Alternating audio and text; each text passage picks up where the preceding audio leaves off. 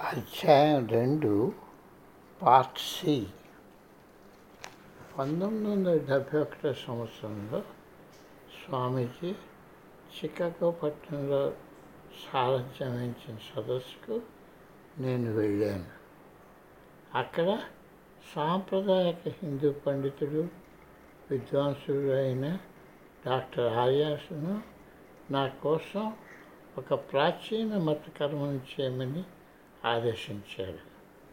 ఆయన ఆ తంతునంతా జరిపారు దానిలో నన్ను హిమాలయ సాంప్రదాయంలో పండితునిగా నిర్దేశించి నాకు అచ్చరగా నామకరణం చేశారు దానికి స్వామీజీ యోగి అన్న విశిష్టనామం జతపరిచారు యోగి అచ్చర గారి జంట నగరాల యోగ కేంద్రం మరియు డాక్టర్ ఆర్య గారి నూతన ధ్యాన మందిరం వందల కొద్ది విద్యార్థులను ఈ ప్రాచీన శాస్త్రం అధ్యయనం చేయడానికి పురిగొల్పింది. మినియాపోలిస్లో స్వామీజీ చేస్తున్న ప్రయోగాల ఫలితంగా ఒక శాస్త్రవేత్త బృందం ఆయన పని యొక్క ప్రాముఖ్యతను పరిశీలించడానికి క్రమబద్ధంగా కలియడం మొదలుపెట్టారు. శాస్త్రవేత్తల ముందు వైద్య సన్మానాల ముందు ప్రదర్శన జరపమని అభ్యర్థనలు మొదలయ్యాయి. Swamiji New York Buffalo Pittsburgh Dallas హోనూరు San Francisco పట్టణాలకు యోగ యొక్క అంశాలు చర్చిస్తూ ప్రయాణించారు. ఐరోపా దేశాల ప్రజలు కూడా ఆయన్ను రావాలని కోరారు. అన్ని చోట్ల దీక్ష పొందిన బృందాలు ఆయన రాక్ కోసం ఆత్రంగా ఎదురు చూస్తుండేవి. శాస్త్రవేత్త సమూహాల్లో స్వామీజీ తన ప్రయోగాలు కొనసాగిస్తూ వచ్చారు. ఒకసారి డాక్టర్ బృందం ముందు ఆయన ఒక గొట్టంతోనున్న చాలా చేదుగాను విశేషంగా విషయంగాను ఉండే సస్యక్షారం మనస్సుకు భౌతిక పదార్థాలపై ఉన్న ఆధిపత్యం నిరూపించడానికి మింగివేశారు.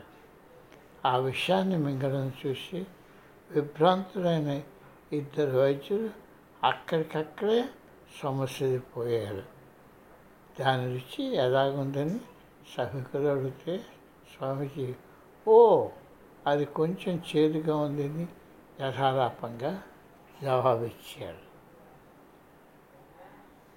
తరువాత నెలలో స్వామీజీ తన ముఖ్యమైన దాన్ని మినియాపోలిస్లో స్థాపించే బాగుంటుందని ఆలోచించాడు. ప్రజల భాగవతులను చాలా సున్నితంగా స్పందించే స్వభావం ఆయనది. తనకు శిష్యుడే అక్కడ ఉపాధ్యాయుడిగా ఉన్న వ్యక్తికి తన శిష్యులను పోగొట్టుకుంటానేమోనన్న బెంగం ఉన్నట్టు గమనించి ఆ కేంద్రాన్ని మినియపోలిస్కి మారుగా చికాగో పట్టణంలో పెట్టడానికి ఆయన నిశ్చయించారు ఆయన చికాగో మినియాపోలిస్ల మధ్య ఎక్కువగా తిరగడంతో ఆయన సామాన్యంగా బస చేసే హాలిడే ఇన్ హోటల్ గ్రూప్ వారు ఆయనకు లైఫ్ టైం గోల్డ్ కార్డులు ఇచ్చారు. చికాగో పట్టణంలో స్వామీజీ ప్రసంగాలు తరచు పట్టణానికి ఉత్తర భాగంలో ఉన్న జాన్ షార్జీ విశాల భవనంలో జరిగేవి. అప్పుడప్పుడు మరొక వ్యక్తి దుకాణం ముంగిట ఆవరణలో జరిగేవి. ఇరవై మంది సభికులున్న స్వామీజీ ఎప్పుడూ అభ్యంతరం చెప్పలేదు. ఎవరేమి పంపినా ఆనందంతో స్వీకరించేవారు. తన మధ్య ఎవరున్నారో తెలుసుకోవడంలో చికాగో పట్టణం సమయం తీసుకుంది. కానీ పొంగిపొరలే ఉల్లాసంతో స్వామీజీ అనుకూల ప్రతికూల పరిస్థితులను ఒకే విధంగా స్వీకరించేవారు. ఆయన గదిలో ప్రవేశించగానే ఆ గనంతా ఆయన సమక్షంతో నిండిపోయేది. పిల్లలు ఆయన అమితంగా ప్రేమించేవారు చూడగానే వాటేసుకునేవారు ఆ చురుకుతనం లోపించిన వారు ఆయన దగ్గరగా వచ్చి ఆయన చేయి తాకడము లేకపోతే ఆయన చుట్టూ వారి చేతులు చుట్టపెట్టడం చేసేవారు ఆయన ఉపన్యాస ఉపన్యాసం పరిసమాప్తం అయ్యేసరికి గదిలో నిండుతనం చేకూరేది ఎవరికి వదిలి వెళ్ళాలన్న భావన కలిగేది కాదు. ఆయన సామర్థ్యంలో ఇది అసంభవమని ఎవరికి అనిపించేది కాదు. ఊహించలేనిది సాధించడానికి ఒక్క నిమిషమే చాలు. వర్తమానంలో పనిచేస్తూ భవిష్యత్తు రూపుదిద్దుకునేటట్టు తన శిష్యులను మీకు కావలసినవన్నీ ఒకరోజు మీరు పొందుతారు అని ఆయన నంబరికేవారు డాక్టర్ లాట్ కోరెష్ బ్రూనెటీసన్ జెకే హార్స్బర్గర్ జాన్ మరియు మిరీ ఫ్రిష్ లిడియా స్మిత్ ఇంకా ఎందరో కొత్త విద్యార్థులతో చికాగో బృందం విస్తృతమవుతూ వచ్చింది. ఇటు ప్రొటెస్టెంట్లు అటు క్యాథలిక్మాచార్యులు కూడా స్వామీజీ భావాలపై కుతూహలం చూపెట్టారు. దక్షిణ అమెరికాలోని వైద్యుడు రూడీ బ్యాలెంటైన్ గురువును అన్వేషిస్తూ భారతదేశం వెళ్ళారు. అక్కడ స్వామి రామ గురించి విన్నారు. నెలల తరబడి వెతికాక చివరకు ఆయన స్వామీజీని ఢిల్లీలో కలిశారు. అప్పుడే స్వామీజీ అమెరికా దేశానికి తిరిగి వస్తున్నారు. తూర్పు దేశాలలో అన్వేషించిన ఆ మహాయోగితో ఆయన స్వదేశానికి తిరిగి వచ్చి అధ్యయనం మొదలుపెట్టారు. ఒక క్యాథలిక్ వంట తమ హిమాలయతనైన కలుగుట చికాగో నగరంలో యోగ ఎలా ప్రారంభమైందో తెలుసుకోవాలనుకునే వ్యక్తి ముందుగా ఒక అసాధారణ వంట గురించి తెలుసుకోవాలి. అరవై పడిలో అవివాహితగా షికాగో ఐరిష్ సంతృప్తి చెందిన వనిత యాన్ అలివర్డ్ ఆమె అందగతే కాక మంచి వ్యవహార జ్ఞానం ఉన్న వనిత. వ్యవహారంలో ఆఖరి పైసా వరకు జాగ్రత్త పడిన కనికరం చూపవలసి వచ్చినప్పుడు అంతర్దృష్టితో చూచే కరుణామయ్యి ఏ మత గురువుకైనా అసాధారణ శక్తులు ఉన్నాయని తెలిస్తే ఆవిడ మూర్చిపోయినంత పని చేసేది. అసాధారణ శక్తులు అంటే ఆమెకంత పారవశ్యం. యాన్ షికాగో పట్టిన నడిబొడ్డులో స్వామీజీని కనుగొన్నారు. తన అవయాలన్నిటిపైన సంపూర్ణ ఆధిపత్యం సాధించిన ఒక యోగి క్రైస్తవ మతాధిపతి పోపును భారతదేశానికి ఆహ్వానించిన వ్యక్తి లూప్ హోటల్లో ప్రసంగిస్తున్నారని ఆమె విన్నది. అంతే ఆ సమాచారమే ఆమెకు తెలుసు. ఆయన చూడాలని కోరికను ఆమె నివారించుకోలేకపోయింది. అటువంటి భావాలను పంచుకొని ఆమె స్నేహితురాలు పెగ్గితో కలిసి వెళ్ళింది. ఆ మధ్యాహ్న ప్రసంగంలో స్వామీజీ జబ్బులమైన క నవయమైన కథ చెప్పారు. ఏం ముడుకులు నొప్పి? కాళ్ళు వంచలేకపోతున్నది.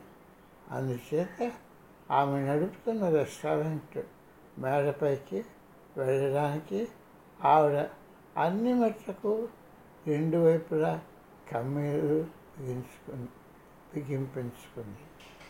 ఇది నాకు న్యాయం చేయగలరేమో?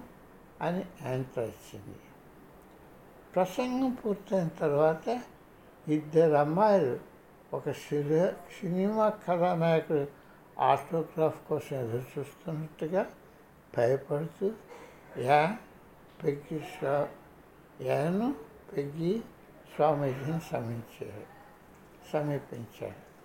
ఏం తెచ్చుకొని ధైర్యం తెచ్చుకొని సంకోచిస్తూ తనను నయం చేయడానికి సహాయపడగలరా అని ఆయన అడిగింది. అంతకన్నానా? అన్న హావభావంతో ఆయన తప్పకుండాను అని అన్నారు. నా తల్లికి కావాల్సింది ఏదైనా నేను ఎలా కాదనగలను? ఆశ్చర్యంగా తన స్వభావానికి వృద్ధిగా ఏమీ మాట్లాడలేకపోయింది. ఆమె తన వంక చూసింది. ఆయన ఆమెను వీక్షించారు. ఈ జీవితంలో తొలిసారిగా తనయుడు తల్లి ఆలింగనం చేసుకున్నారు. పెక్కి కూడా తన ఆయన కౌలించుకోవాలని ఉంది. ఆవిడ బొద్దుగా చాలా పొట్టుగా ఎల్లప్పుడూ ఆనందంతో ఉండేవంట. ఆవిడ ఆనందాన్ని ఒప్పుకోలేక నేను పెగ్గని రెండో ప్రపంచ యుద్ధంలో సైనికులకు ఆనందింప చేయడానికి వెళ్ళిన నాట్యకర్తల బీపీ బేబీన్ బృందంతో పాల్గొనేదాన్ని చెప్పింది. అప్పటి నుండి స్వామీజీ బీఫీ బేబీ అని సంబోధించేవారు. దానికి ఆమె ఎంతో ఆనందించేది. గంటలు గడిచేది. యాన్ బీఫీ బేబీలకు స్వామీజీ తన శిక్షణ చిన్నప్పుడే తల్లిదండ్రులు కోల్పోవడం హిమాలయ హిమాలయాలకు చెందిన బెంగాలీ బాబా ఆయన్ను తన తనయుడిగా స్వీకరించడం పర్వతాల అంతర్భాగాల్లో ఉన్న ఒక ప్రాచీన మఠంలో తను కొనసాగించిన జీవితం గురించి తెలిపారు.